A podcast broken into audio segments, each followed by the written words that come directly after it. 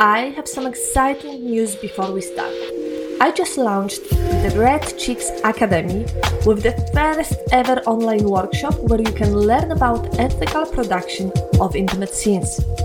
If you work with intimacy on screen in any capacity, this is for you. The workshop is for people who want to become intimacy coordinators. These can be cinematographers, producers, directors, or sex workers and performers who want to benefit from their experience. If this sounds interesting to you, head up to academy.redcheeks.org to submit your application for one of the first sessions. And don't forget to check out the FAQ page with info about scholarships. Now, let's start with the podcast.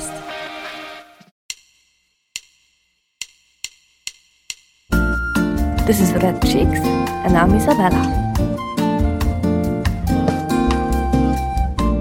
Well, I would like to first ask you about you growing up. Can you just briefly tell me where did you grow up and how was it for you? Um, it was hard. it was a long ride. It was a ride like full of uh, adventures. but well, yes, hopefully good adventures. The, yeah. always was shit.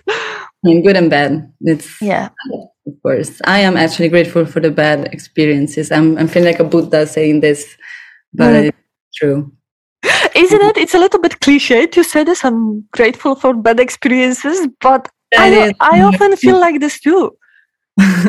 yeah, I think you have to be grateful for. I mean, I'm I'm grateful for the bad experience eh, experiences in my life in the sense of that that made that they made me learn things that eventually led to positive things. You know, like that I if I go through I don't know a toxic relationship, then I hope to to learn something from it. Then that you know that I won't repeat the same patterns like in the future with other people. For example, yeah. this is very cliche, but it's but can you can you give me some examples of those bo- bad experiences in when you were growing up that in the end had really good outcome? Um, I think that the the the main like bad experience was like my um, probably my relationship with my family, but it was wasn't because they were mistreating me or whatever. It it all it, it was all based on mutual misunderstanding so now today that I'm, I don't know, I'm 27, I'm quite, am I an adult? you are, you are right old. yes. uh, now I'm like, you know, like I've learned a lot. Like I also like address, I don't know, I, I took accountability of many shit that I did to them uh, based on misunderstanding, you know, on not, on not being able to understand their feelings, what they were, their needs, etc. just as much as I was feeling that they were meeting mine. But it was because I mean we were um, for for all the experiences that I had like apart outside of my family group, whether they were I don't know theater and the the people that I was hanging out with, etc. Like I I started to to live in some environments that had absolutely nothing to do with what my family like as a whole um, was used to. Yeah, family is a come from comes from a, um, a, small village in a in a region like close to to mine in Italy. I'm from Rome, um, and we and in in my in my city like it, it's as well like a, it's also a, a, very small city. Like you always you you always end up meeting the same people. Uh, but conservative. It was founded by Mussolini. Uh, and uh, and it doesn't have really a sense of um, then I don't know the people in my city like I don't know there are cities in Italy that where you know the city itself has a such a history that I don't know you feel it you know like you feel the I don't know the heritage of the history of the place you were born in or whatever. But this like it never happened to me mm. um, I never felt like I was really belonging to that place so I always found ways to escape in some way like all the the I don't know the beliefs and values that both my my um, my city and both my family um, were were teaching me. Yeah, and uh, I think I, I, I, um, I will make an assumption now, but I think it also was very conservative um, society, and I guess your family would be also quite conservative family because Italy and religion and everything. I guess you know kind of can relate because of Holland and that also is like religion and certain beliefs and point of views that's something that I've been learning from. I mean, when I was a teenager, like I was very rageful. I mean, I, I have a rabbit soul, I think. Rabbit soul? Yeah. Okay, you need to explain to me the rabbit soul because I have no idea what's the rabbit soul. Um, um, I don't know that that, that I uh, the rabbit like rageful means rageful. Yeah. Okay. Is rageful word? Yes, it is. Like from uh, rage, yeah. Yeah. Yeah. Okay. Just on that note, I saw your last post on Instagram, and there is this picture of the little girl walking on the street. It's you, yes? Yeah. I can see the rage on the face. yeah, I love that picture because yes. that was my my like the I don't know if you have. This is something my mother like uh, tells me every time that I always had that face. like it was my one of my it was it wasn't the only expression that I had, but it was one of my um how do you say like one of my main expressions you know that yeah. was, was, always no, that, that's a very good it was just that i was i don't know upset about something. No that's a very good i don't think so it's upset it's like there is intensity in it. There is purpose. You kind of you're set on something and you're going to achieve it. That's I it was going to the beach. I was very determined to go to the beach with that bag because my mother tell, told me uh, that I was very jealous of that specific bag, that, that I wanted to carry that bag. and it was like the, um, the bag that you used to put like, I don't know, cold. Um, yeah, the ice. Oh, yeah. On the beach. And I, I don't know, I really liked it. And I wanted to, um, uh, I, I wanted to, to carry that bag. And I think that it had, it had to do with the fact that, uh, since I was a child, and this is something my mother also told me that I always wanted to be independent. I wanted, I wanted to feel independent in some way. I didn't like, I, I, and this is, and this is something that I remember that I, I remember these interactions with people in the family, you know, like this, you know, a family is huge. You know, you have the, I don't know, the, the cousin of the brother of the yeah. mom or whatever, like people that you, you might have met like two times in your life and that's it. but that, of course, since you are a child and you are a part of the family, so they will treat you, of course, as a part of the family, which is yeah. good. But I remember that I was feeling uh, it, it, it annoyed me so much when people talk to me, you know, oh god, so cute. Oh my god, how are you? Like you know that when you when that, that talk that, that snowflake. Kind of, yeah, when you when you yeah. talk to, yeah, to a child and you and you basically that dumb talk like as if the child as for being a child is dumb. Yeah, yeah, yeah. Gotcha, gotcha. I, like, and I, would, I would take that a bit personally. I was like, why is this person talking to me like that?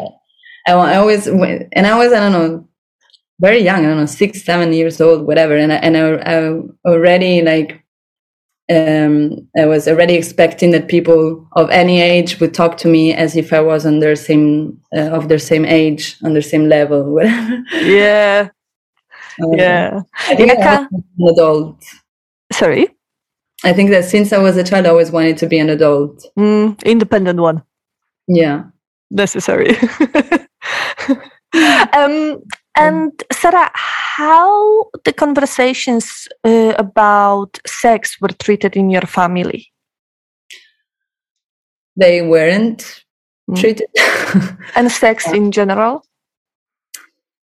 No, I think that I grew up with the feeling, with the yeah, with the feeling that sex was something dirty, but not because they not because they would tell me sex is something dirty. Like it's just because like for being such a taboo, um, and while my interest in sex was I don't know growing as I was growing up as a human being, and seeing that it, it was always something embarrassing to talk about you know for example there was the tv on and of course like there there's always something i don't know a news or a film or something that tackles sex in some way and I remember like the like the the awkwardness of the moment. I don't know. There was a movie and and and suddenly like two people in the movie start hooking up and whatever. They start having kind of sex and and I remember that there was this awkwardness. You know, we were all watching the movie and as soon as um there was a sex scene starting, like we were all like free, like cold, like freezing. and would your parents change the channel? No. Hmm, interesting. I mean, no. now, because now I'm, I'm thinking about we were in my grandma's house and, and it was late in the night, and there were me, my sister, and my father watching a movie that was Femme Fatale. Mm-hmm. Antonio Banderas and the other actress that I, I don't remember her name, but she was like um, my probably my lesbian awakening because that scene is so hot. She's so hot in there. And I remember that we were like the three of us like looking at that and it was it wasn't explicit, but it was really arousing. So and I was feeling something there and I'm sure that my father as well. I don't know about my sister, but you know, and and then we just freeze and I and I and I remember that I was just thinking that probably all of us were just expecting that scene to end so that awkwardness would end. Mm. Um, and then I watched the, that scene again all over again so many times on YouTube. would you say that this is one of your favorite erotic scenes? Yeah. Do yeah. you have uh, some other ones? Um, there's another one. Um, it was um no, uh, well, one that I really like is oh my god, I don't remember the titles of the movies. Shit, it's um, that's okay. We can link to them later, so don't stress about that. It's um, it was I think that it was one of um, well, it's a lesbian movie.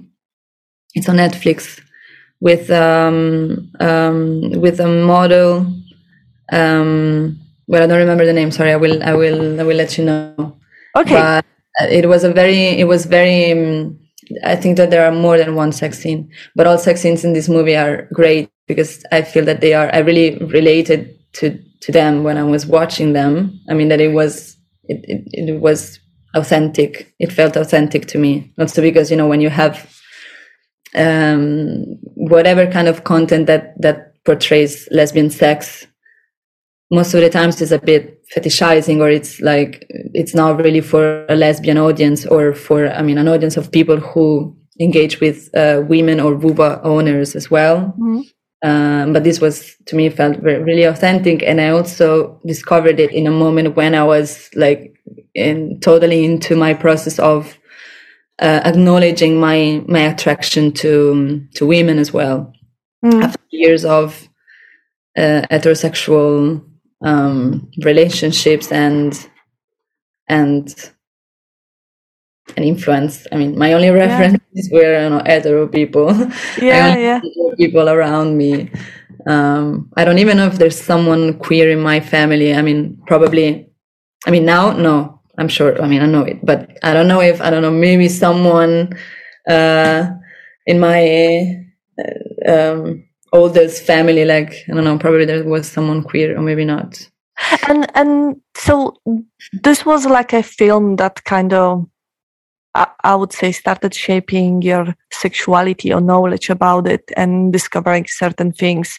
And then you mentioned the the, the one the film that you femme fatale that you watched when you were uh, younger together in the room with your dad and i think another sibling. Um, but what are some other events that shaped your sexuality? Um, well, what do you think? So many. oh, that's awesome! Great. um, well, I I think that um, I mean it, it's a it's a tough question because um, well, when I probably my my my first interactions with um, know, my first sexual or intimate uh, interactions with people I don't know in my city when I was when I was 16 I started like my awakening, a sexual awakening. Like I wanted to hang out with anyone. Um, I had like I don't know, I was dating like so many people, um, and and and I remember that I was always um, I was I mean my the, my my context was everybody is heterosexual if there's any some someone who um, openly comes out as gay or lesbian like most of the times like the majority of people i don't know in school for example when i was a teenager like the majority of people will say hey did you hear that that girl is a lesbian Woo! like uh, and and doing those silly jokes mm. like be careful you know if you're a girl be careful because that chick is lesbian so she might put your hand put her hands on you, you know. Yeah yeah like you stigmatized. Yeah. Um so I, but i remember that actually and when i was in high school my my um, my class we were all girls. There were just one guy. We were all girls. And okay. so and i loved that because i love to be surrounded by i don't know feminine energy, mm, whatever that means. Um, and but I remember that there I started. I don't know the, the when I was in school, like I I would look way more like a, a female body. You know, I, w- I would be more attracted to a female body than to a man's, just because I mean I think that female bodies are more interesting.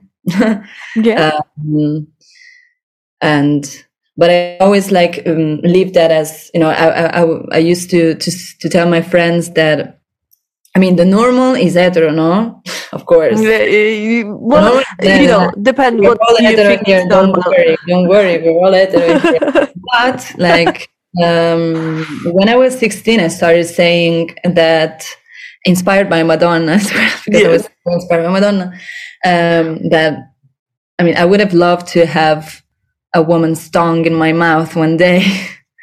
um, but it, but I also like I was always framing that as you know an experience that I want to do. Mm-hmm. Mm-hmm. And, now, and now that I think about it, it's curious because this is what this is how you know the majority of um, lesbian or I mean women who love women, whatever, um, representations like look like most of the times in whether it's mainstream media or porn or whatever you know that most of the time if you watch those things it's it, they they look more like female friends who want to to play with each other which is absolutely great. Mm-hmm. nothing against that.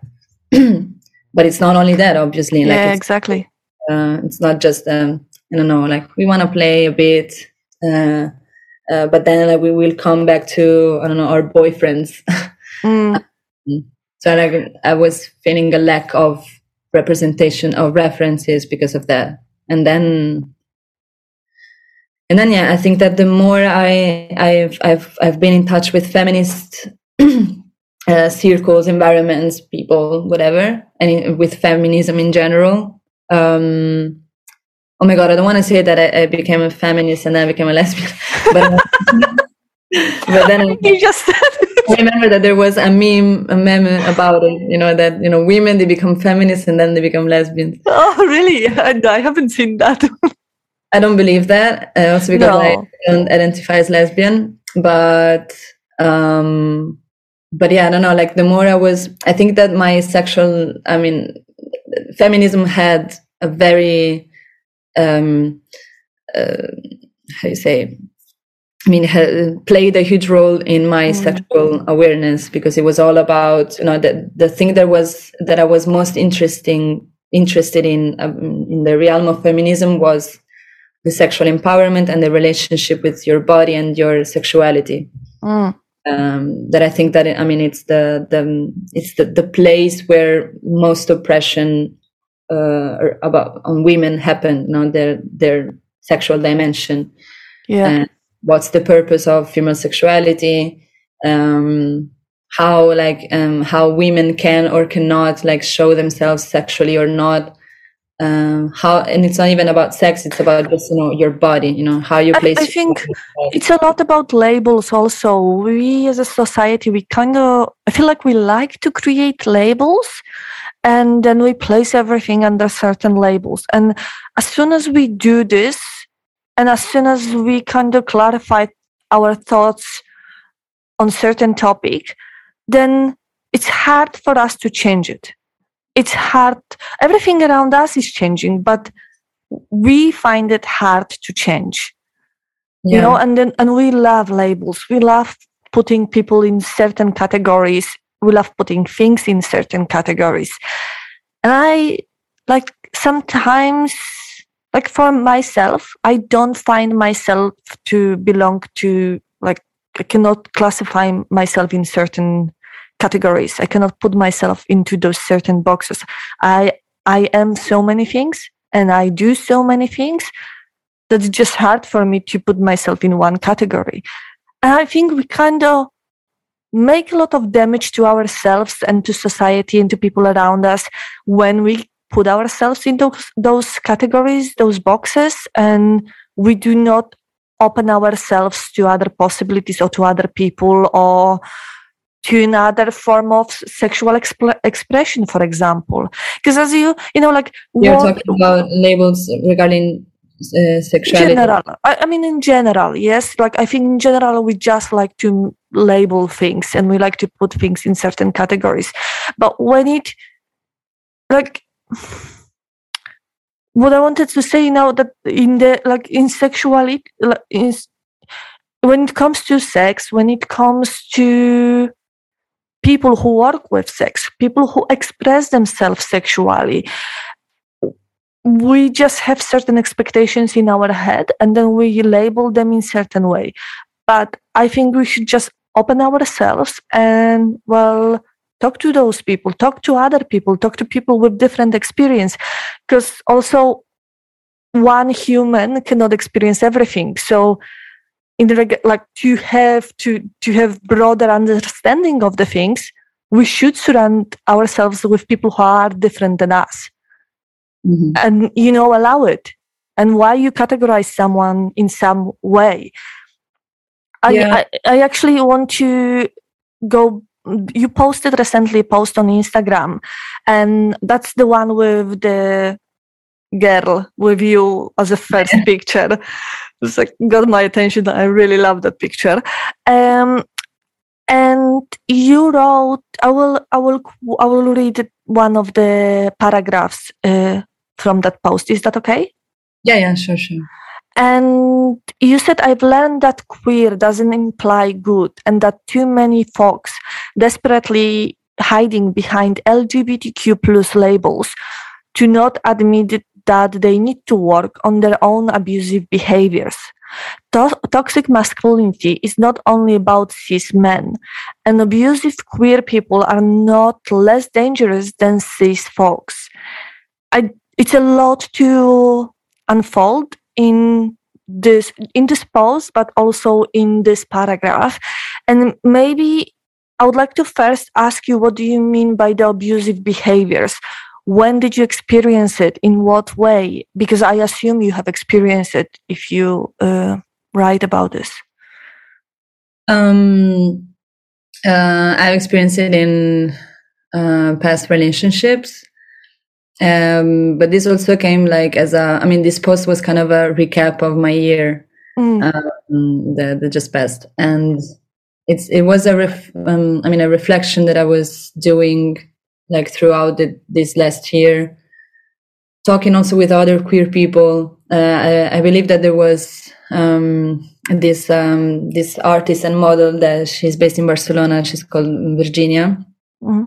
And I remember that she, she was talking about something that happened to her. Like she didn't explicitly say what, but she started this conversation about, you know, the fact that there are many people in the queer community that, uh, you know, can be uh, know, abusive. Like she was talking about like her own experience, like someone was someone who identifies as queer was abusive to her. And she was kind of basically expressing more or less, from what I understand, at least, like what I tried to express with this, um, because there are i mean i am in a moment where i'm trying to be as much honest as possible with who i am what i do and what i want to say. Um, meaning that i want to you know tell the stories that relate to me. I mean i, I cannot tell anyone's stories that's yeah. not mine or i cannot talk about topics that i don't um, um, experienced yeah. yeah that experience myself on my skin and uh, there are some there are issues like within the community.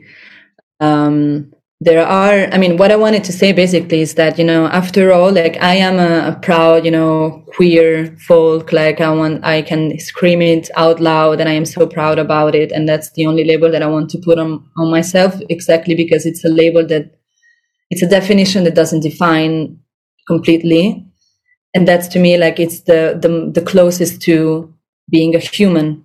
So that's mm. why like sometimes say the the future is queer because it's kind of acknowledging that we are as you were saying we are not just one thing forever but actually like we we are human. So we we are susceptible to change can so, you define queer like how because again we yeah. creating a label here yes but maybe for the way how you understand this the way what queer means for you you, you sort of explained a little bit but I would like to understand this a little bit more. And then I would like you, if, if you feel comfortable with this, of course, to maybe give a little bit more specific example of this abusiveness because I'm trying to understand is it like uh, some physical abuse, some specific physical abuse, or maybe, I don't know, lack of uh, inclusivity or similar things. So if you could just dive a little bit more to a specific and tell us how you understand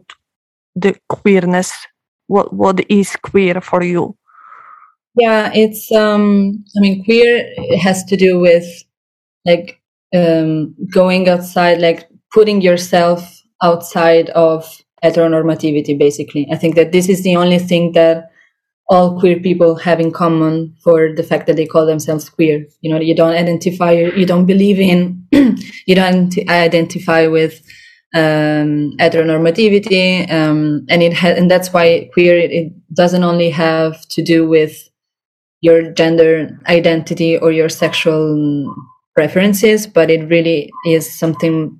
I mean, it's a it has a broader meaning of you know it's it and it has a political meaning of putting yourself out of this norm so it's like you're not going against necessarily heteronormativity and whatever heteronormativity means and and and manifests itself. Um, but you're but you're putting yourself outside of it. It's mm-hmm. like kind of you are playing a different game. But uh, so I, I I have many follow ups while you talk.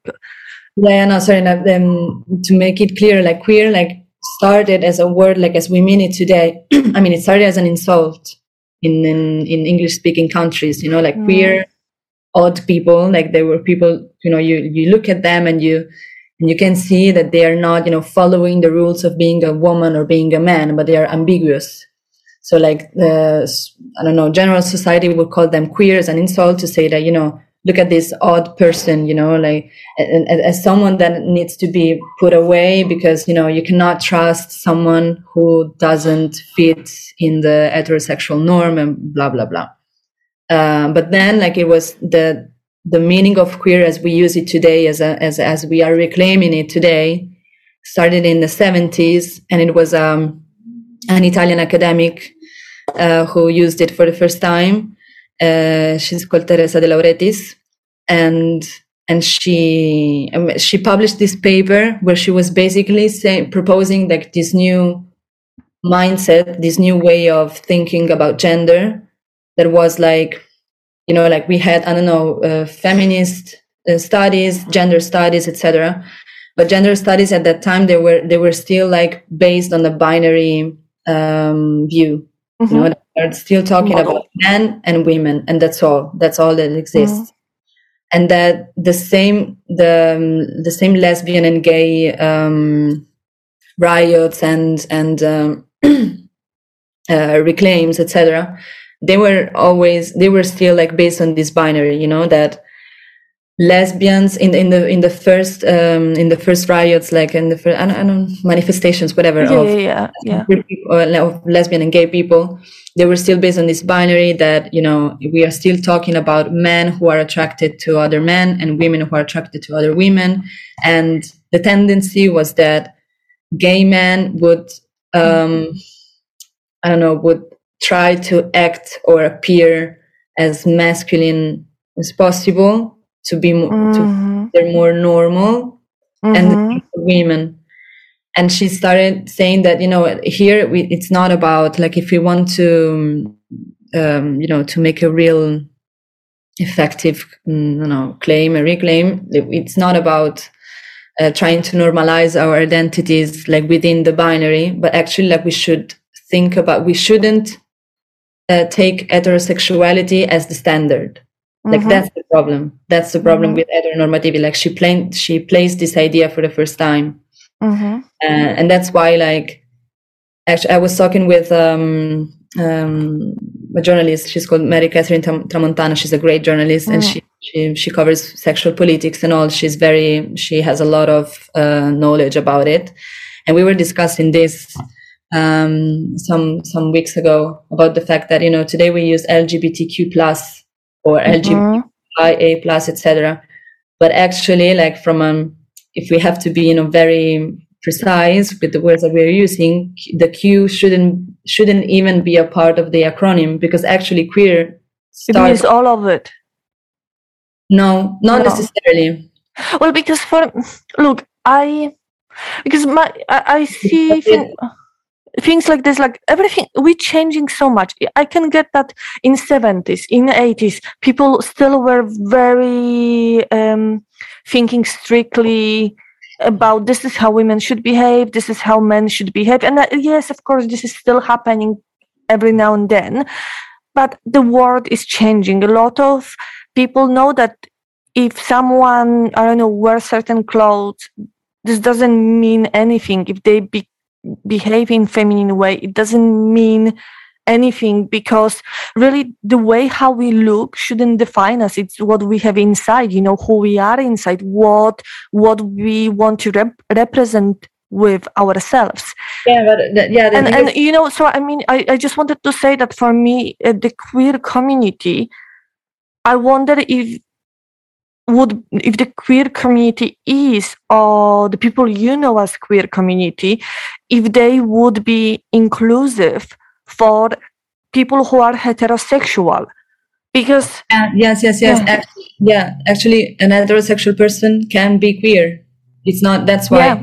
like yeah. it's not like when I'm saying that the Q shouldn't be, if we, again, it's not, I'm not making a statement here and saying we should like take the Q off of the acronym. Like it's fine because then maybe I, I will explain further, but it's fine because like we are still in a moment when, where we are trying to, you know, expose ourselves as people who are not normal, let's say, and, um, you know, people who are not heterosexual in different ways and so like there are many different identities and we and it's important that we act as a community as a united community uh, you know to to to tell society that we exist we all exist in all our different uh, expressions within the communities so that's why like okay it's cool that we have like all of these letters etc that what I'm, um, I'm trying to say saying that the q shouldn't be in the acronym is because the, the q stands for queer or questioning as well but if we just take the Q as queer, actually queer started to like be something totally different from lesbian, gay, bi, etc. Like it was really, it's not just one uh, one more um, sexual identity. It's not just one more gender identity. It's really mm-hmm. about like a state of mind. It's really about like because like lesbian, gay, and bi, they started like as they are identities which started like based on a binary. I'm not mm-hmm. saying to undermine them. It's just history.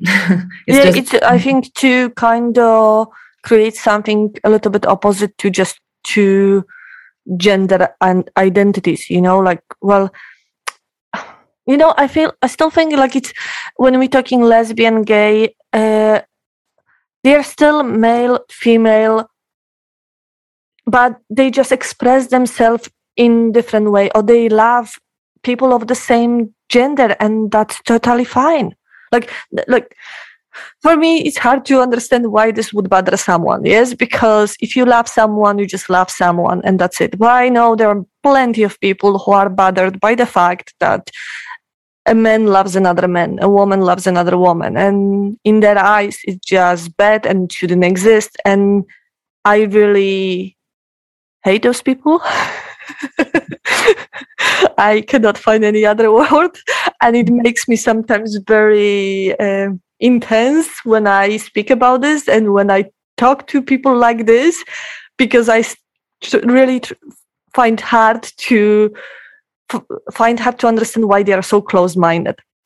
But um, sorry, I kind of jumped in in your uh, when you were talking and go. it's like it's not it's not even only about like being uh, tolerant or I don't know accepting with uh, mm, you know uh, uh, with with everyone like regardless of who they love etc it's really about i mean and i'm talking about the meaning of queer mm-hmm. Uh, it, it really is about like it's more of a political stance of not feeling comfortable or refusing or just you know you don't fit in heteronormativity. And the intersection intersection of heteronormativity with uh, heterosexual privilege and white privilege. Mm-hmm. so it's um it's intersectional it's an intersectional concept. We, we adding even more to it. And, and, yeah yeah exactly. And then and queer itself that's i lo- i like it as um, label because it's i think that's the label that's less label yeah in all labels it's like you know because you are and again it's cool that uh, all the queer people that i know they they understand queer or they live their queerness like in their own way and they are still queer you know like in that's cool because i mean it's pretty it's pretty easy to say that who's a lesbian. A lesbian is a woman who uh, is attracted to other women. Mm. Full stop. Like that's it. Yeah. Even though like there are lesbians who like, I mean, lesbian doesn't. There are lesbians that I know that I've talked to that they feel comfortable calling themselves lesbians, but this doesn't mean that they don't have sex with men as well sometimes. And that's fine. It's the that's right to do. That you don't feel, you know, the expectation of the label that you're giving yeah. yourself. That's, yeah. that's cool. And um, so it's like queer can be can also be, for extension, like a, an umbrella for all these other identities: lesbian, gay, bi, trans, etc. But it, but not necessarily. Like I wouldn't say that that is the definition of queer. I think that mm-hmm. queer like uh, really has to do with this refusing the um, the a, a binary um, a binary way of thinking, let's say, um, mm-hmm. Which therefore can be applied to everything, not only to your gender identity, not only to your sexual preferences, but also, I mean, in how you read the world. You know, like mm-hmm. you feel that again, like there are not only only black and white people. You know, mm-hmm. when you when you actually like you are you you you acknowledge like the differences that actually um define humanity mm-hmm. that as human beings and the difference not the differences between us and the differences through which each of us uh, goes. Um, the difference is like the oh my god english. No no no it's okay. each of, uh, each of us like go through um, in their own you know evolution. And, but so would you just so i can ensure that I understand this correctly. So, for example, if a person it's um, it's a heterosexual person, mm-hmm. but it this person is open-minded and um, like doesn't have anything against lesbian or gay people, like people of the same gender just making love to each other. If that person doesn't have anything against uh, racial differences, um, would that person be a queer person or there is a need for something more? Maybe I'm just simplifying this too much. No, no, but it's a good question. And actually, it's a question that people uh, asked when I was, we, we mm-hmm. did, um, uh, well, I work in Erika Lust and we did a um, LGBTQ plus workshop recently. And it was me and, and another colleague who were um, power in it. Yeah. And and yes, and it was cool. And there was um, uh, one of our colleagues who asked the same question because we were talking about you know basically if you're queer like you play with ambiguity and you re- refuse any labels on yourself etc mm-hmm. but it's not only about that like that would be like too simplistic you know that being queer like if you don't like labels then you're queer it's not about that it's about mm. you know living the and then like something that helped me to respond to this question was that and the last activity that we did in the workshop which was called privilege for sale and there were there was a list of i don't know 100 privileges or mm-hmm. which are actually basic human rights in a modern society but for queer people they are still privileges I mean, I don't know. For example, the, the thing that we were talking about in the beginning, like having references um, like growing up with references um, of your identity. I grew up with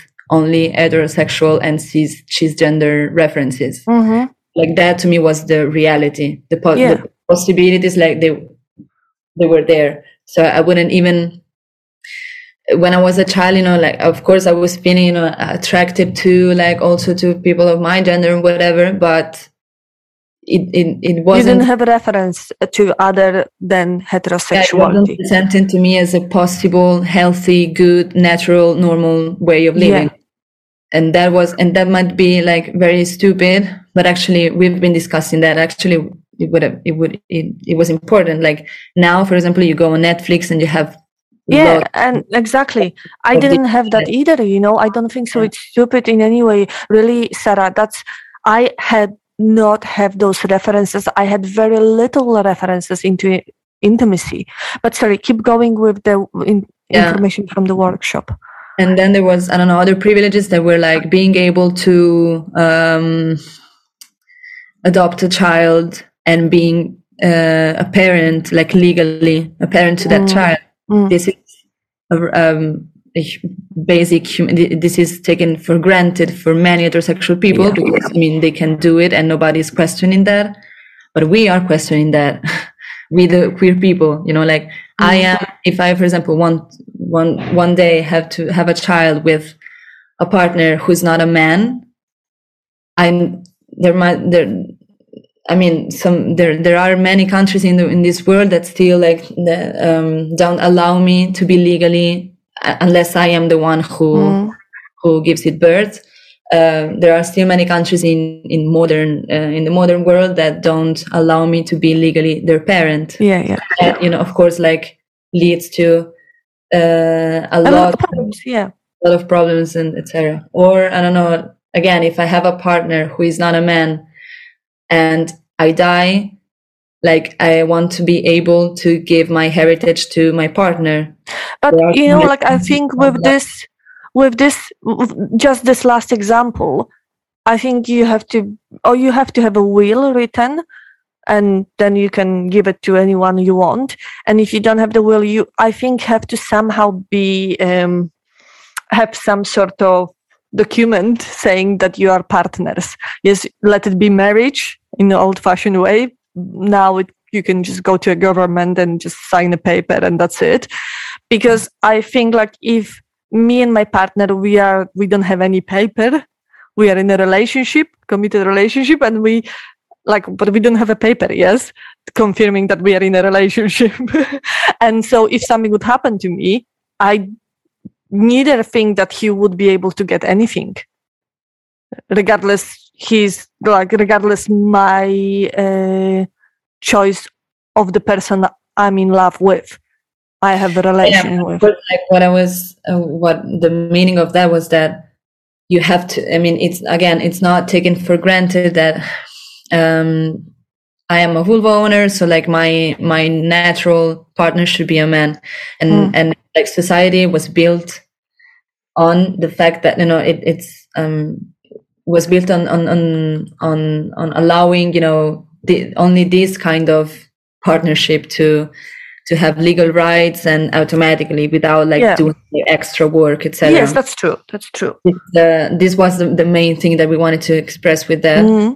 and where like actually like many uh, heterosexual people there like actually um realize that okay there are so many things that i take for granted and also mm-hmm. um the thing is with the the problem with heteronormativity etc uh, is not heterosexuality the problem mm-hmm. is heterosexuality the problem is heteronormativity uh, meaning uh, and imposed and arbitrary rule that should be followed and should should work for everyone um, and that if you don't don't feel like a fit in this then you are the problem but actually mm. you know trying to say that actually the problem is heteronormativity and any other norm that is arbitrary and artificial and imposed to everyone as if it was natural when it's not natural. If we want to talk about natural like we would confirm oh, that again we, we would i think we would have to talk about what's normal. And it, it's like i think the problem is the close-minded people. People who are set in stone in certain norms and they just cannot open their mind to anything else. But also those people i think they'll want like anything else anything beyond queers and lgbt communities any anything beyond that they just won't be able to understand different perspective at all. That, that, that's privilege. Mm. that's privilege when you are um i also learned like not to be too judgmental of close-minded yeah. people. Yeah sure but, yeah. Because like uh, you know each of us like comes from a different background. This is something that i've been learning with my family you know that they're not doing any harm. They're not yes. being like yeah. bad people. But they i don't know because of their background because of the the the, the, the references that they had in their time etc they think like this. They, yes they precisely precisely. The thing is that like there are um, um, when you are you experience privilege when you when you like why there are so many uh, cisgender heterosexual people who feel threatened in this moment in this social moment mm-hmm. that we're in with the uh, exposure and emerging and more and more emerging of queer mm-hmm. identities, whatever that mean, is that, I mean, we also have to understand and not being too much. I'm not saying that we have to be empathetic and we have to say, oh my God, poor cisgender people, but actually understand that the world was built um, a su medida. How can I say? Like uh, the uh, world with assumptions? No, that, that it was built like for them like oh. uh, um, in taking taking uh, I don't know in, in this specific case taking I don't know the cis male um, the cis hetero male as the standard. So like and now that we are trying to say hey actually like the world is not doesn't revolve around you because you're not the only in uh, I don't know. Yeah, yeah, sure. Yeah, like existing the, only type of individual existing, but actually, there human the humanity is made of so many peculiarities. Yeah. People change. There are so many different people and ways of living uh, someone's life that you know, like, can you give us some space? And there are people mm. who are feeling threatened and feeling upset and saying and and, and they are I don't know calling the the apocalypse just because of that just because they are like you know I've, I've i've we've all grown up in a world where the male was the standard and everything yes. was other mm. starting from you know and we started then to reclaim i don't know women started to reclaim their space in a, in also always in this binary mindset. And then lesbian and gay and bisexual people started to reclaim the space but always in, within this binary mindset yeah. world. And then now we are like hey actually the problem is not just that we want to have the same rights of um, um, cisgender males or um, or cisgender females or whatever but we are we we are trying to change the mindset itself um, so i understand that this this was also a discussion that came out from this workshop and uh, there was this you know like you are so used to have the world that that is made for you mm. and just for you and all mm. the rest has to adapt but yeah. you like comfortable in your privilege of living in a world where things are easy for you and you don't have to fight the double to achieve something uh, while there are other categories like women and all minorities etc that actually have to fight so hard to achieve the same that you as a cisgender male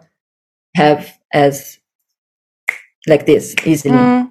Mm. This is the thing. This is privilege. This is when, and this is why there are so many close-minded people because they are I don't know, like for in different ways. You know, there are people who are afraid of this, the world changing like this. People who live their entire lives uh, understanding the world and with this structure, and then there are these what they call new sexualities that are not new at, at all. Mm. Or they were just hidden for a very long time because people yeah. were scared to come out.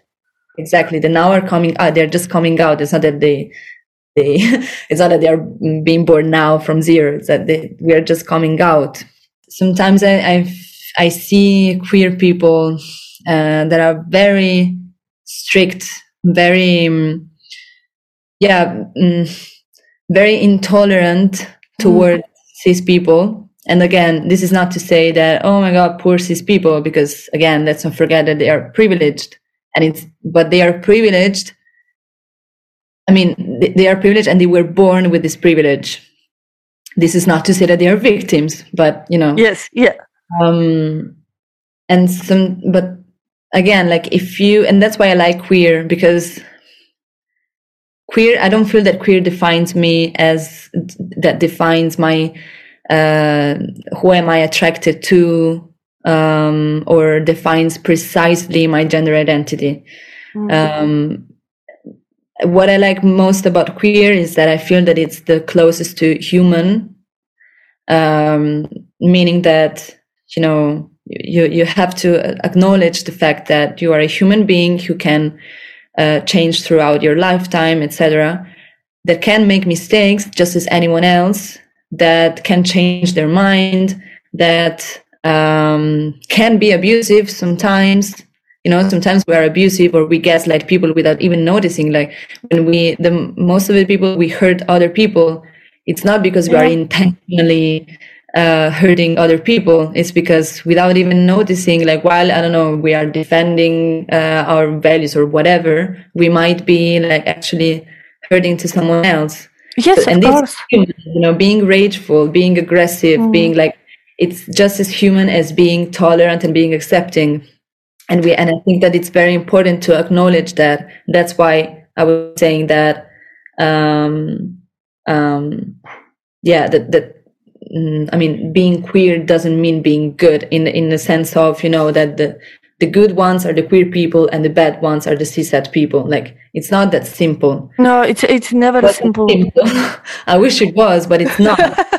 We acknowledge the fact that you know we are each of us is a complex uh, I don't know world mm. uh, changes and and it's healthy if it changes. It's not yes. my opinion if it doesn't. It, this is my opinion, but it's like and and if you are and we have like if we want to. Um, so that's why we need to be very, you know, um, especially if you want to do some sort of um, militancy or advocacy for, in this case, for queer people. I think that you have as as a responsibility towards the queer people uh, the queer community itself you have to have like the the bigger picture of how society works how society used to mm-hmm. work and how it's working and what are our plans for the our hopes for the future like putting ourselves as a community in a timeline in a human historical timeline and not like pretending that now out of out of the blue like not out of the of the blue but there are many people who are living uh, these changes in, in the queer community, like as if they were, there are people still, uh, uh, for example, I live in Barcelona. Like it happened to me many times during the last few years where when I was saying, well, yes, I am queer. And they were like, what does queer mean? So it's not, we cannot take for granted that everybody knows what we are talking about because it's like we are comparing like the last, I don't know, 20 years.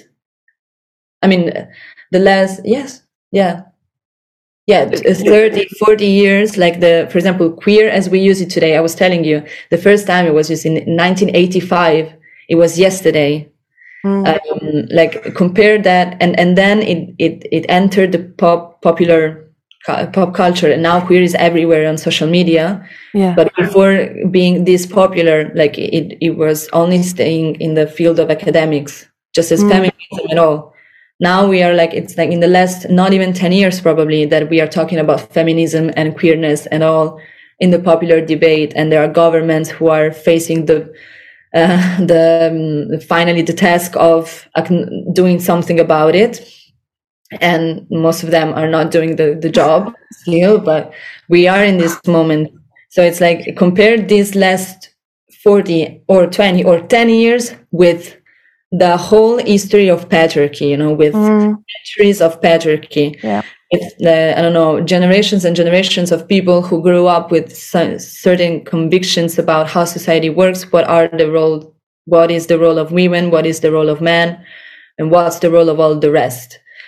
Um so like we that's why we have to be and it's and as a queer person myself like i am the first one who gets frustrated i said in the beginning i am rageful. Like sometimes i really lose my mind with you know like having to explain again. It's it's a burden when you are queer and you have to explain to people why you are queer. Um, um, why you like um, or i don't know that they treat you as if you were a pathological case because you are not heterosexual no? Yes yes. It's frustrating and and i totally get that. And sometimes i i want to claim the right to be upset about it.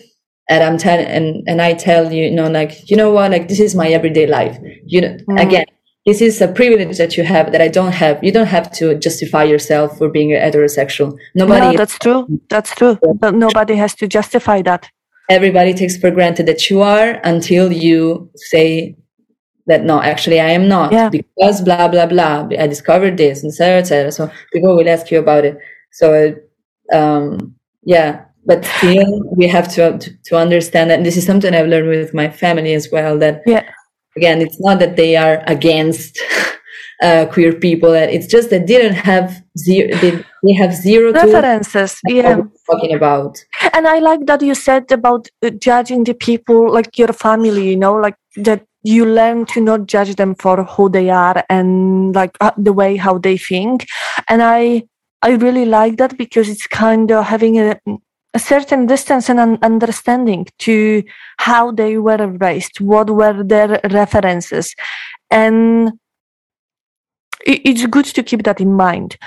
And I also love how passionate you are about the topics because, and I can see when you talk, like you get uh, intense in a good way, intense in in the whole conversation, and I really, really love it. And Sara, did you ever had a situation that you like that someone made you from from people that you know who define themselves as queers? Um, did they ever make you feel that you do not belong to queer community? Yes. um, for different reasons, but I think that they are like mainly 2 mm-hmm. um, I, I don't. Uh, again, I don't. I, don't, I haven't really interest in uh, defining my sexual orientation. But if I have to, uh, I would call myself pansexual, meaning that I am attracted to people regardless of their gender um, or of any gender. Depends on. There are different, mm-hmm. I don't mm-hmm. know, ways of explaining that, but it, it's that. Um, and this like and and i feel that i share like the same frustration with bisexual people within the community. Because again if you are um you know like if if you are in my case a vulva owner and you uh, i don't know you have relationships with other vulva owners lesbians trans people whatever uh, i mean other identities that are not a cishet male but then if for any reason like i i have um i don't know i am attracted uh, to a man or i go out with a man etc or just because uh, just for the fact that people um whether people see me also like it, it really doesn't i'm talking about this as if i if as if it happened recently that i've been with a man or it didn't. But it's but i know that it might be a possibility it's a possibility that i welcome if it happens I have crushes on people of really any gender.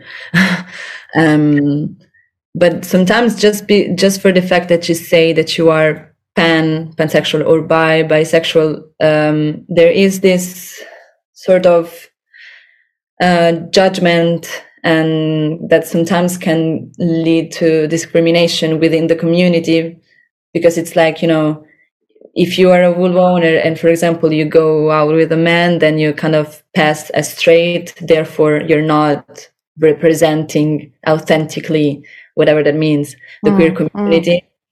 so you're not queer enough or whatever uh, or you're not paying respect to the community because um, i don't know uh, there there was someone who judged the fact that I did uh, a porn movie in which I also had sex with him as his as his man. Um, but it's like, what? It's I, your choice. I, it's your choice. Yeah, it's it's my choice, and it's like, and that doesn't um, take anything of from me being queer because again we've been talking the last hour about what queer means mm. to me and it's not about with who i have sex with it's about like my gender identity my mindset etc etc like trying to put myself as much as i can out of the binary. And and the enemy again is not heterosexual people. It's not cis cisgender people. It's um it's heteronormativity. And the problem is not um, and the problem is when cis people or heterosexual people are not aware and, and don't acknowledge their privilege as cisgender people or heterosexual people when they i don't know they feel the right to hurt someone else or to judge someone else because it's not hetero enough in the uh, reverse um, because they feel threatened or they feel that they the, the, the world was is around them and so they they they feel the right to you know, put you down to put someone else down because it's not normal enough whatever. That's the problem. So that's why i'm like more about like my the way that i think this is more about um it's not really about how you define yourself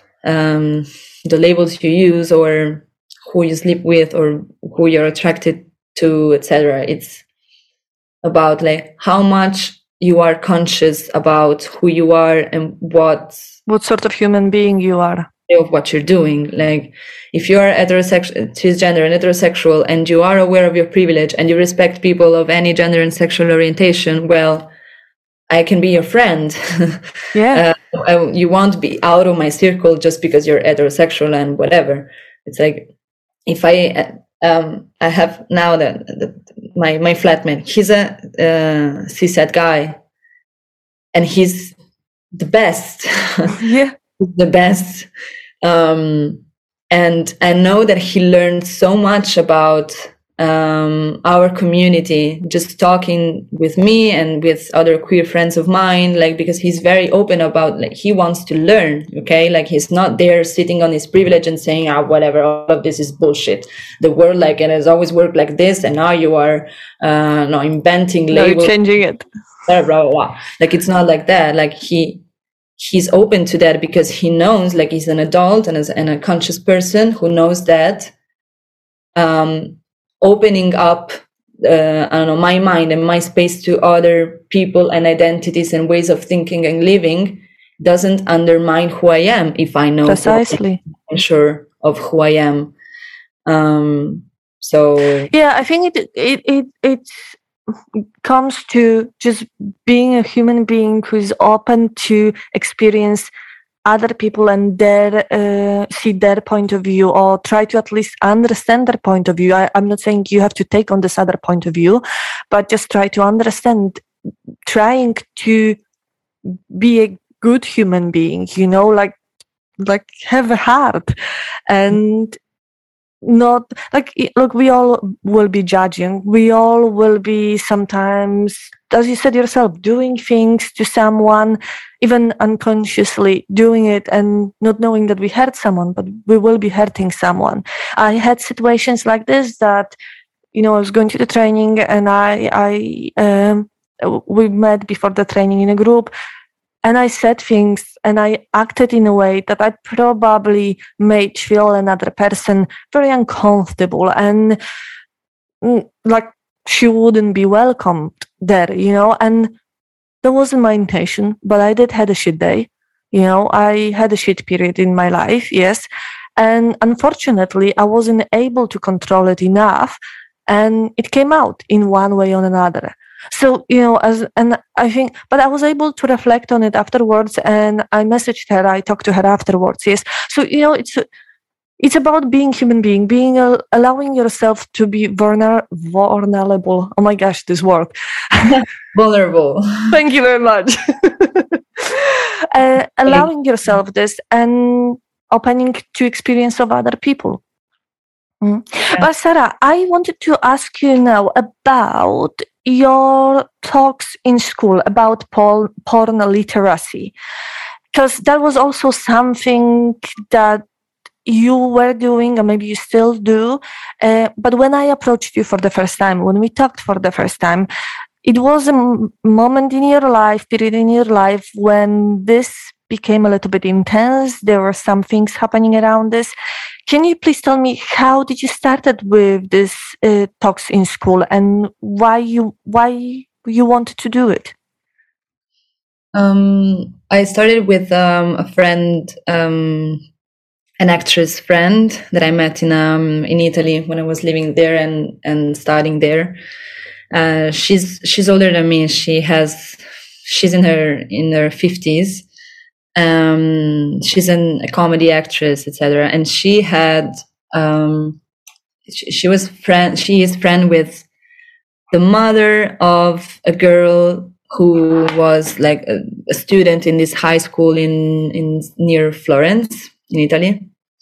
And they wanted, well, we were in the middle of um, what in Italy they call DAD, that it's like the, um, uh, doing, I mean, school online mm-hmm. due to mm-hmm. COVID, etc. And so they were about to organize this um, um, assembly online. It's, I don't know about about Poland or other other countries, but you know, in, in in high schools, like we, you know, there are like I don't know four students that are representative of the whole school, and they organize these assemblies. I don't know each month, and they talk about stuff, whether yes. it's about I don't know uh, their school in specific or topics in general. So they, this time they wanted to talk about porn because, I mean, they were they were they were they are in the in that critical age when you you actually know a lot about porn, but you don't know how to handle it. Mm-hmm. You know, when you have I don't know 16, 17, 15, or even younger so they wanted to talk about porn and Antonella, this friend of mine, she thought about me to, I mean, they invited her first because Antonella was, and, and is doing, um, like she's author of her dramatic, um, dramaturgy. I don't know how to say it. Uh, and she has all, um, texts. Uh, I mean, b- most of them are about uh, women, I don't know, leading, dealing with their sexuality and their role in society, etc. And one of her plays was featuring also like she was playing also the a porn star. Um, and and there was like the main character of this play who was learning a lot, uh, just talking with the, about herself and her sexuality and her empowerment, etc. Talking to this porn star. So they invited her for that, and then she thought about me because she knows that I am yeah involved in the porn world um, and then you know i have like i mean i I, don't leave the industry, the mainstream industry. I'm not in LA, but I am in Barcelona with Erika Lust, which is a very good, um, I mean, take on the industry on the the more ethical side of the porn industry, which is, I mean, it's a niche, but it's growing fast, and yeah and so and it's a demonstration that mm, the porn that we see on pornhub it's not the only porn that exists. So we've been there and i mean i, I was honored to talk to to young people you know like i am 27 and i feel that i came out of school like the other day. And and i remember when i was in high school that nobody would nobody absolutely nobody would open up a conversation like this. And of course not. Mm uh, even though, of course, like again, the, as as um, as these students, like porn was all over the place. Like the, the guys used to make jokes about it. But since I was in the primary school, actually, like and and and today, like the the average age of young people like accessing porn for the first time, like it lowered to nine, even eight years old. um, and that's a problem, obviously. So, um, so yeah, we we did this uh, this this talk online. It was on a YouTube live, and it was my very first time talking about this and talking in a school as a non-student. so like I wasn't really prepared, and I came there like being very naive. I even showed a a trailer of one of the films that I made with, produced by Erika, las uñas. Today, uh, today on that is the anniversary of the release of this film. Film, yeah. Um, and of course, I mean, it was a soft, um, it was a soft. The uh, trailer, the soft version trailer, of trailer. trailer. Where you know, um, ah, ah, see. Um, and it was like you know nine in the morning this and, uh, and when this was showing on maybe this was too much but okay and we talked about a lot of things like it was very organic and very natural it were you know we between me and antonella we were talking about you know the need to listen to your body. This was something that antonella was pushing more due to her texts and her i mean what she was communicating primarily with her work. While I was talking more about how the porn industry works, like kind of giving them an internal insight on, on how the porn industry works, because most of the people in this world have no idea about it. They have very stereotypical ideas, as your friend saying, you know, that all yeah. all porn actors like they they do that because of uh, someone else obliged them to do that. That it's based on exploitation. That it's based on misogyny, etc., etc which are all not lies, but they are also kind of half truths. Um, the industry is actually like more varied and even more today. It's more varied than, than most people can imagine. Uh, and that, yes, there, there, the, the porn as we know it, like in the, in the, I don't know, in, in, a, in society is Pornhub and, and all the fellow um, tube sites. And then yes we can see that that's problematic. There's a lot of content that also kind of repeats itself. It's always the same situations like incest and and um, um, it's it's there again like the norm is heterosexuality and all the rest is cataloged in different categories yeah, yeah. Um, the and within the heterosexual sexual encounters there's always i don't know the penis owner who is like more dominant on the, the vulva owner who is like uh, i mean it, it all feels very artificial etc etc but the thing was not i wasn't there to give an anti-porn speech obviously mm. Mm. but i was there to to to acknowledge different perspectives also yeah to yeah to acknowledge all of the kind of more of um, giving them a neutral neutral mm. perspective on the thing which is the the the meaning of porn literacy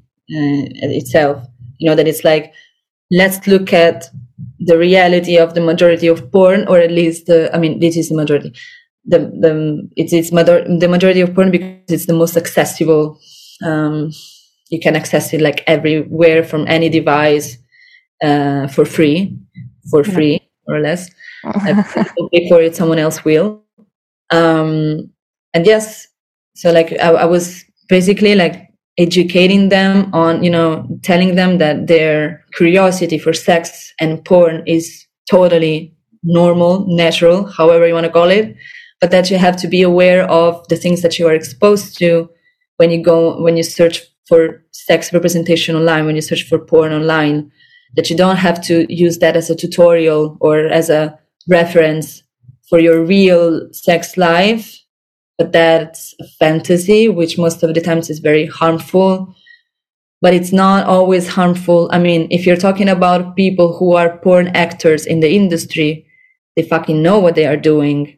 Another thing is that if you talk about a video that was uploaded on Pornhub without, and it was an, amateur video of people who were just recording sex, most of the times without even the consent of anyone involved, mm-hmm. that's another thing.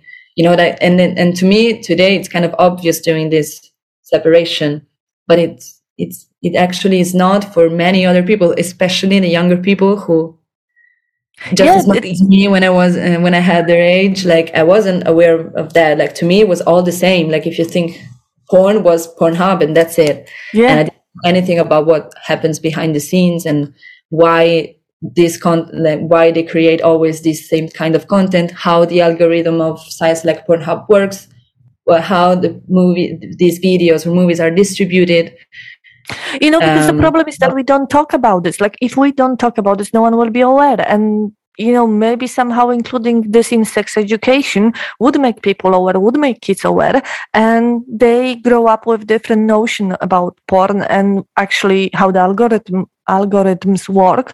And which you know maybe there is a chance that they will be able to differentiate between well two people having sex where is where is consensual sex and where they have sex without consent or the person is recorded without consent. And ob- obviously this is not always so clear when you watch something that always may not be so clear.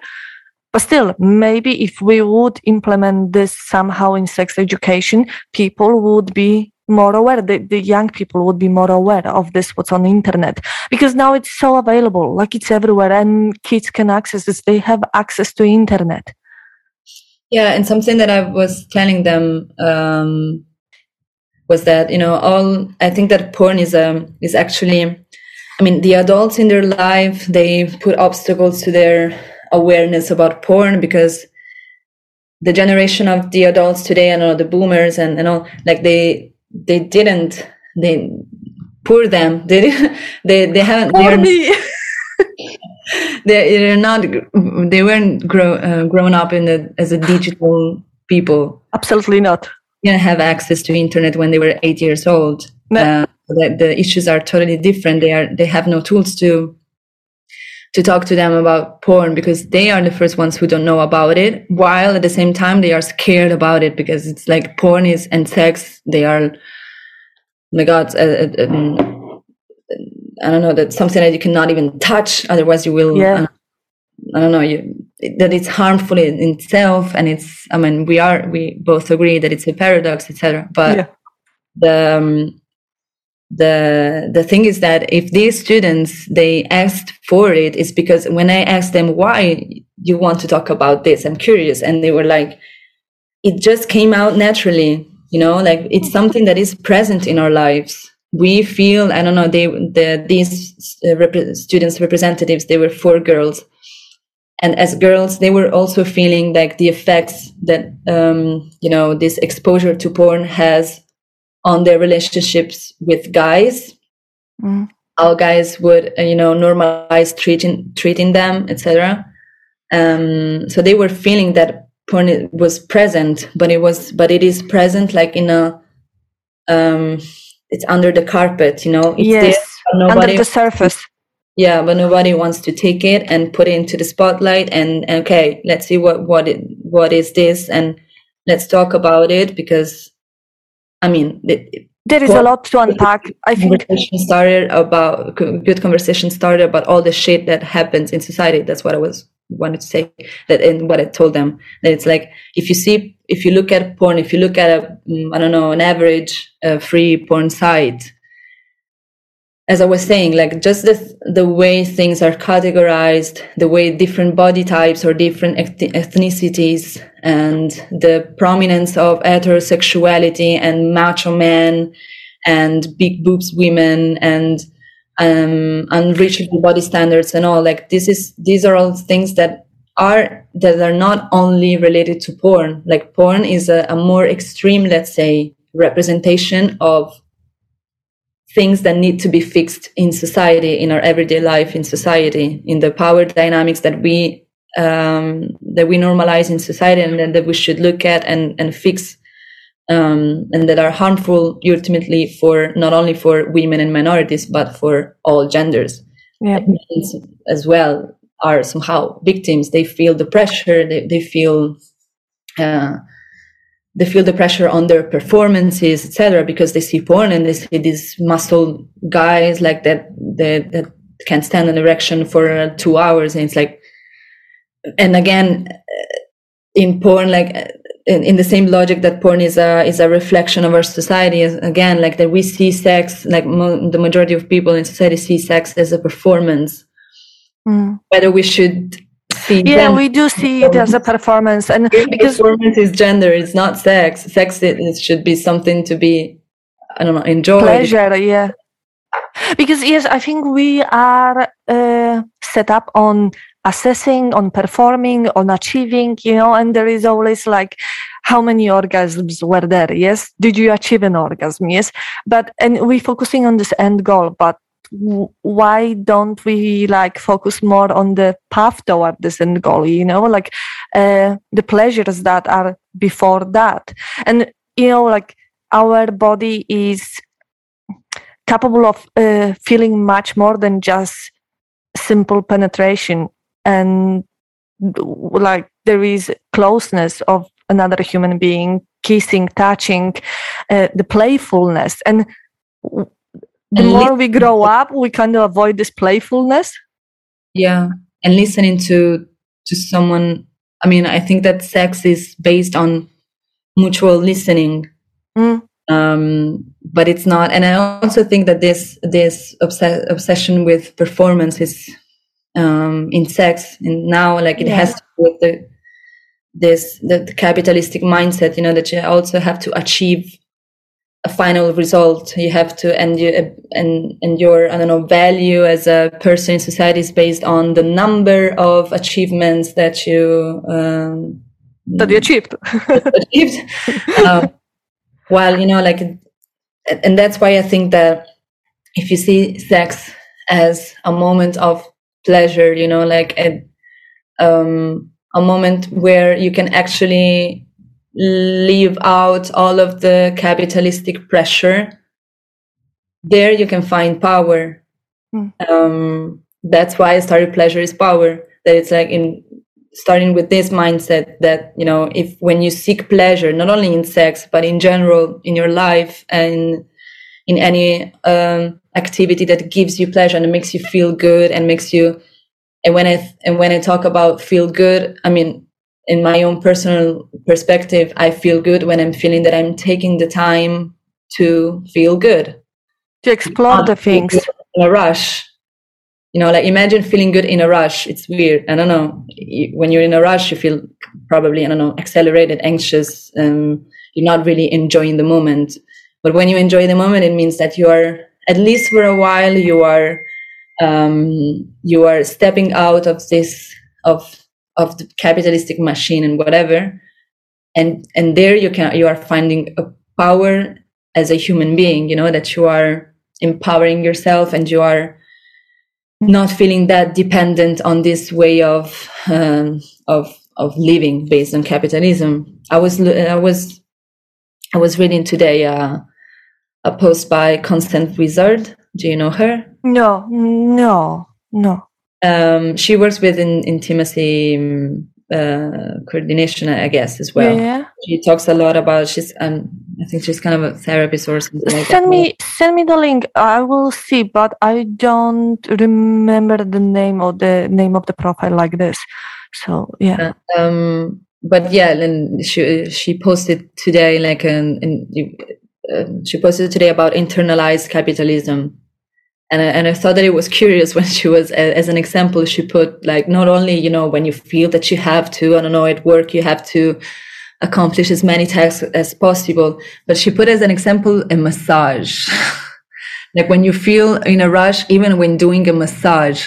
And that to me was like yes you know like sometimes i felt on my skin that even when i don't know in a moment that it's supposed to be about pleasure and relax feeling that bit of a rush like okay no or you know i, yeah, I have to do the wash i have to do the shopping i still have some work to do yes.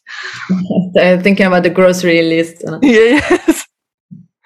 Yeah um and and sara so uh what was the outcome of this um, conversation in school of your uh, first appearance there?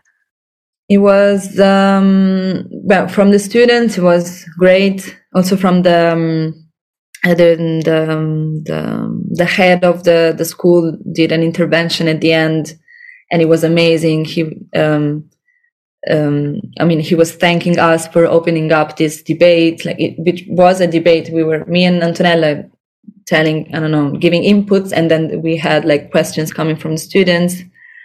Um, the thing was that, as I was saying in the beginning, I was a bit naive when um, in the way I presented myself there. Um, and there I also, and that's why I learned like how to, um, how to take care of your image when you expose yourself, whatever the medium is. Mm. Um, because if it if it is online, it's gonna be online forever.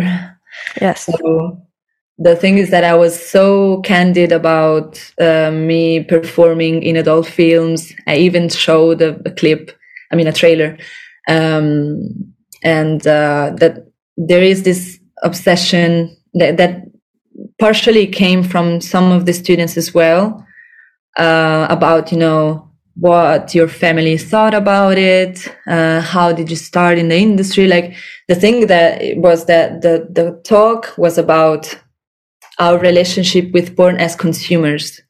Mm. uh, coming from someone who did it uh, who has the double perspective of working in, in the office of a porn production and someone who sometimes does sex work in in, in film in porn films um, but of course they were like oh my god like suddenly the, the the main topic of interest was that there was a sex performer talking to students um, um, about porn. Yeah.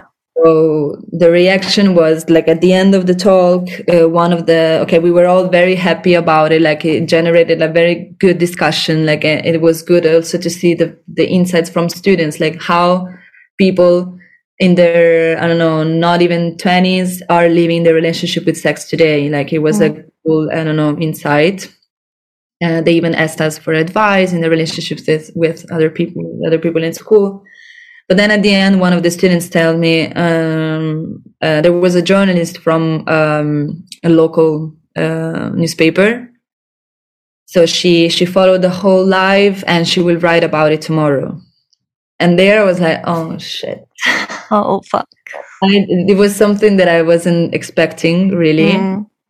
Um, I mean, I knew that there were 200 people from the school uh, attending the the talk, but I don't know. I just didn't. I was so worried about like what the parents of these people would have thought, you know, about having someone who did adult uh, films talking to them, etc. I was worried. I was worrying more about that kind of feedback rather than a media feedback.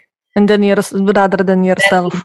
And, yeah. And then the day after, like the piece came out, and it was an awful piece um, that was um, calling me. Um, a porn star uh, who I'm not. I mean, like, look at look at the ignorance about this. Only confirms the ignorance about the porn industry, even though we spent two hours talking about how it works. But evidently, the journalist like wasn't really paying attention. Um, she was, how can I be a porn star? Nobody knows me in the industry. It's yeah. like and who who you call porn star? Like how is this defined? I mean, by the amount of likes you have on your social media or amount of films that you did? I I don't know how you define a porn star. I mean, it's like as if you uh, call me a Hollywood star because I did a short film with a friend. Mm, yeah.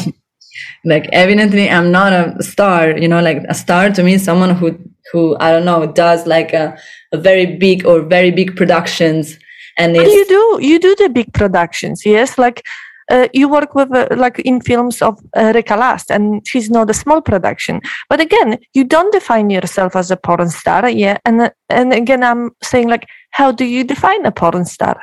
I define it if you are known within the industry, like if you are part of a, um, you know, the community of I don't know, if you if you did um, if you were part of enough productions and you i don't know built yourself a name uh, in mm. the that specific industry and that you have a, a, lot of people who follow you and that are your fans etc that makes you a star. I mean mm. lady gaga is a star. Yeah sure. In the music industry. Um, uh, i don't know like but but that's not my case. And again it's not because it bothers me the being called a porn star. It's just that if you do that in the front page of a local and then national newspaper um, you're just outing me um, framing my narrative in a way that i didn't. Like i wasn't there representing porn stars. I was there because i i i, I have enough experience and knowledge and I've studied and I've read and I am uh, exposed to this world and enough to tell you that hey, like these are the things that I would have loved someone to, uh, uh, would have uh, told me when I was when I had your age, and mm. I was exposed born and I wasn't understanding anything about it, um, and it, and it wasn't and and the people who talked about these talks like the, there were um, i think five or seven pieces of press that came out after this first one. Wow. Uh, so they re- repurposed the the same uh, news like in in others in other um, there was even um a guy from the far right party in italy who posted about it on his facebook page uh uh, reframing everything as if I was there to convince um, students to be lesbians because I but this is this has to do with the panic around yeah. gender that is that that we are uh, currently living in Italy, unfortunately. Um, so it, this is a problem, you know, outing people who do sex work, however they do it, and with however frequency they do it, uh, whatever the meaning they give to that. Um, you're if you expose yourself as a sex worker or someone who did sex work, um, yes, you are vulnerable. In yes, the, of course. It's because uh, everyone has the perception, or most of the people don't just understand this, don't will to understand, don't have the will to understand yeah. what really yeah, it involves yeah, and the the um, sorry, no, this the thing was that what hurt me about all of this was, um, I mean, we we spent the, this talk, this first talk, we then did more uh, in the other schools and with other students in the coming months, in the following months, but you know this first one was three hours like was three hours talk like we talked about a lot of things and the fact that i was a sex performer was i don't know in three hours was like five minutes mm. we touched that and all the articles were only about that uh, only about that only about yeah. me and how my family reacted to me doing this stuff and how um, and also the way that they would talk about it you know saying that uh, Sara Brown, who is a sex performer, as uh, she herself admitted, you know, it's like yeah, yeah, you know, it's like like that, you know, like that. I am the one who look at her; she has no shame, you know, uh, implying that I should have it. Yeah, yeah. And the thing was, it was just frustrating that I had press coming out talking about me, but not um, not talking to you. Not giving value to what we've done. Like they mentioned nothing about all the things that we've been there for you know like why why aren't you writing a piece on bringing awareness about how porn works and the need for adults to talk about porn with their children no you decided yeah. to say that there was a sex performer giving porn lessons to our poor vulnerable children like yeah. what the fuck and because i think this sells better the, this sells better than the yeah, you suggested the topic that writing it sounds better. I know it. Yeah. um, and then i had to write to all of these uh, papers saying that uh, whether they they should uh, delete cancel the the piece or to reframe it. And, and did they do it? Did they reframe it or did they cancel it or yeah. There was um um the first one that came out the uh, the first one was like two words about the fact that this talk happened. Then two whole paragraphs about me being a sex worker and me being non-binary and me being blah blah blah and how my, family etc my privacy they're exposed. And then there was a whole interview with rocco siffredi who is an italian porn divo um, asking him what he thought about it and asking basically for his um, approval you know because mm. he is a porn star. He is a, a real porn star. And mm. it's like, do, do we really need it? Did we really need his approval in a talk where we weren't only talking about porn, but we were talking about taking charge with the women uh, or female, whatever, femmes, etc., taking charge of the narratives around sex? Because the problem that we've been talking mostly about was the male gaze that is predominant in majority of mainstream porn. Um, so it's like, now what? You didn't get anything about the meaning of the three hours talk and you decide and your editors decided to um, to interview Rocco Siffredi that who wouldn't wouldn't have been welcome in that talk not because we want to cancel him but just because it wasn't his context the context yeah. was here we are all uh, vulva owners, female identifying in, in different ways, whatever, people talking about this and trying to change the narrative. Um, and then after that, but yes, this, this one, like I, I sent like very long emails to everybody. Like I was really upset about it. I can imagine. And I was like, okay, at least, you know, like don't put my, my full name in this fucking article. Also like very poor press uh, lazy press really. And um and yes i just I, am someone who reacts so needs to react. So like I, I, I told them anything that i that i that i thought. And the, my problem was also that as an artist as i i'm basically building my brand. So um i am talk, it's not what you want to say in your brand you know like it's it's i mean as performer like you are framing me in a very specific environment which is not my main environment. It's not where i work like mostly.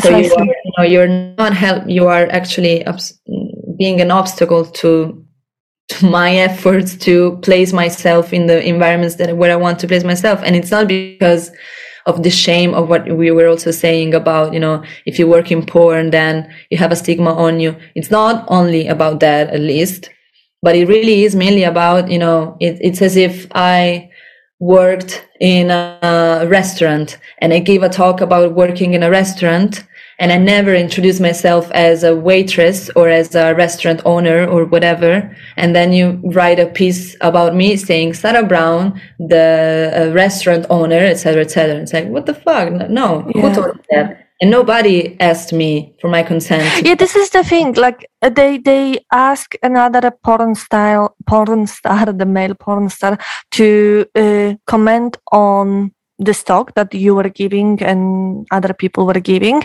but they didn't ask you for the comment. I wonder why they didn't decide to go to you and interview you further and get your opinion. You know, if they really wanted to have an interview of someone who works in porn.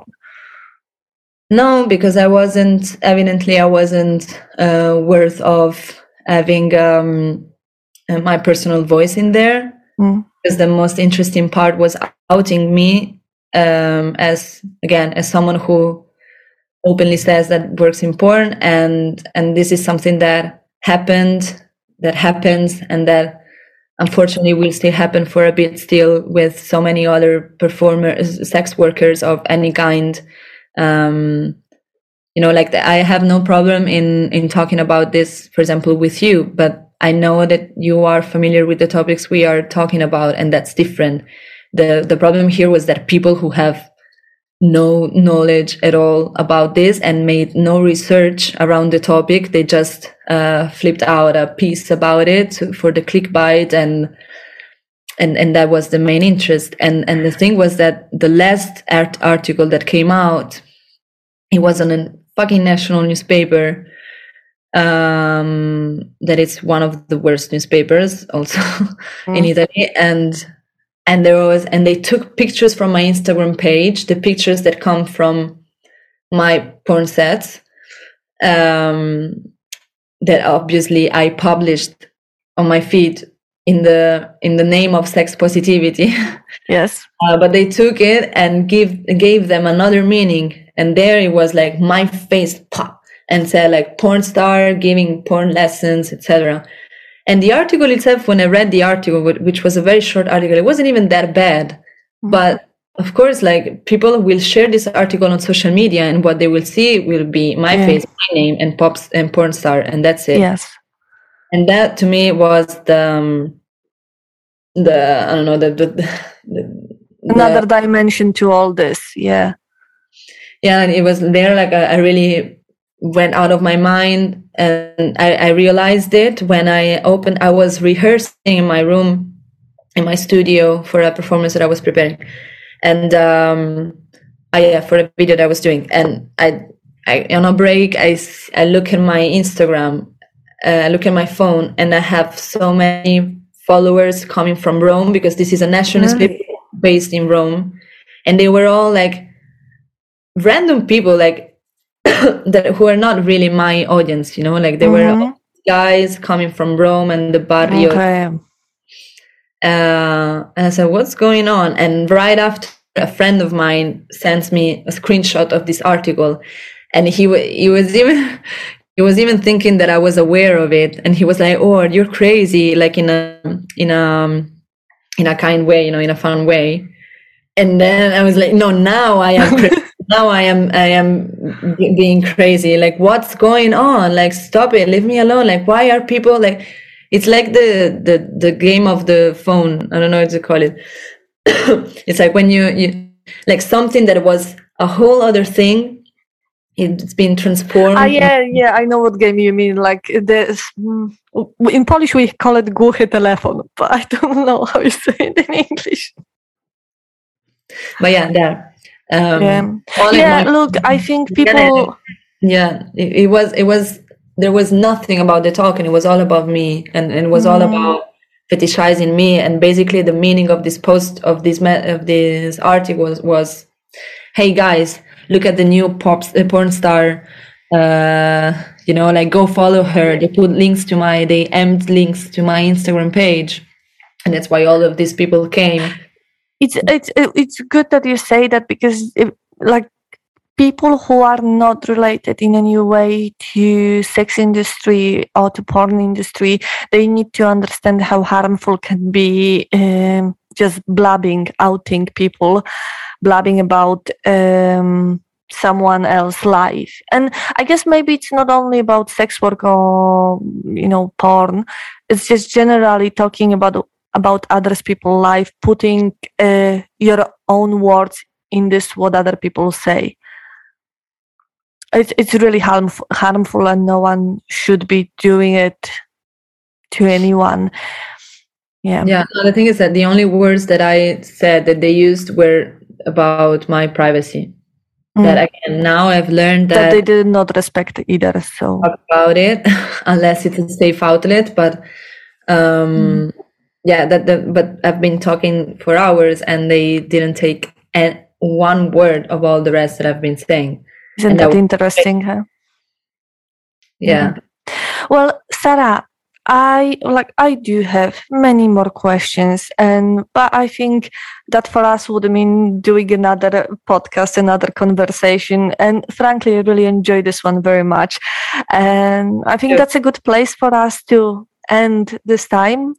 And maybe in the future we can actually talk more about your porn like how did you get to porn and why why do you like to performing in such a, a sexual way and i mean it in a good way you know but Yeah. i think that's the topic for another conversation and thank you very much for thank you. Well, now we are just um just um a thing to promote my products. Perfect. we will. I will add all the links. Well, actually, yes. If someone would like to contact you, where they can find you?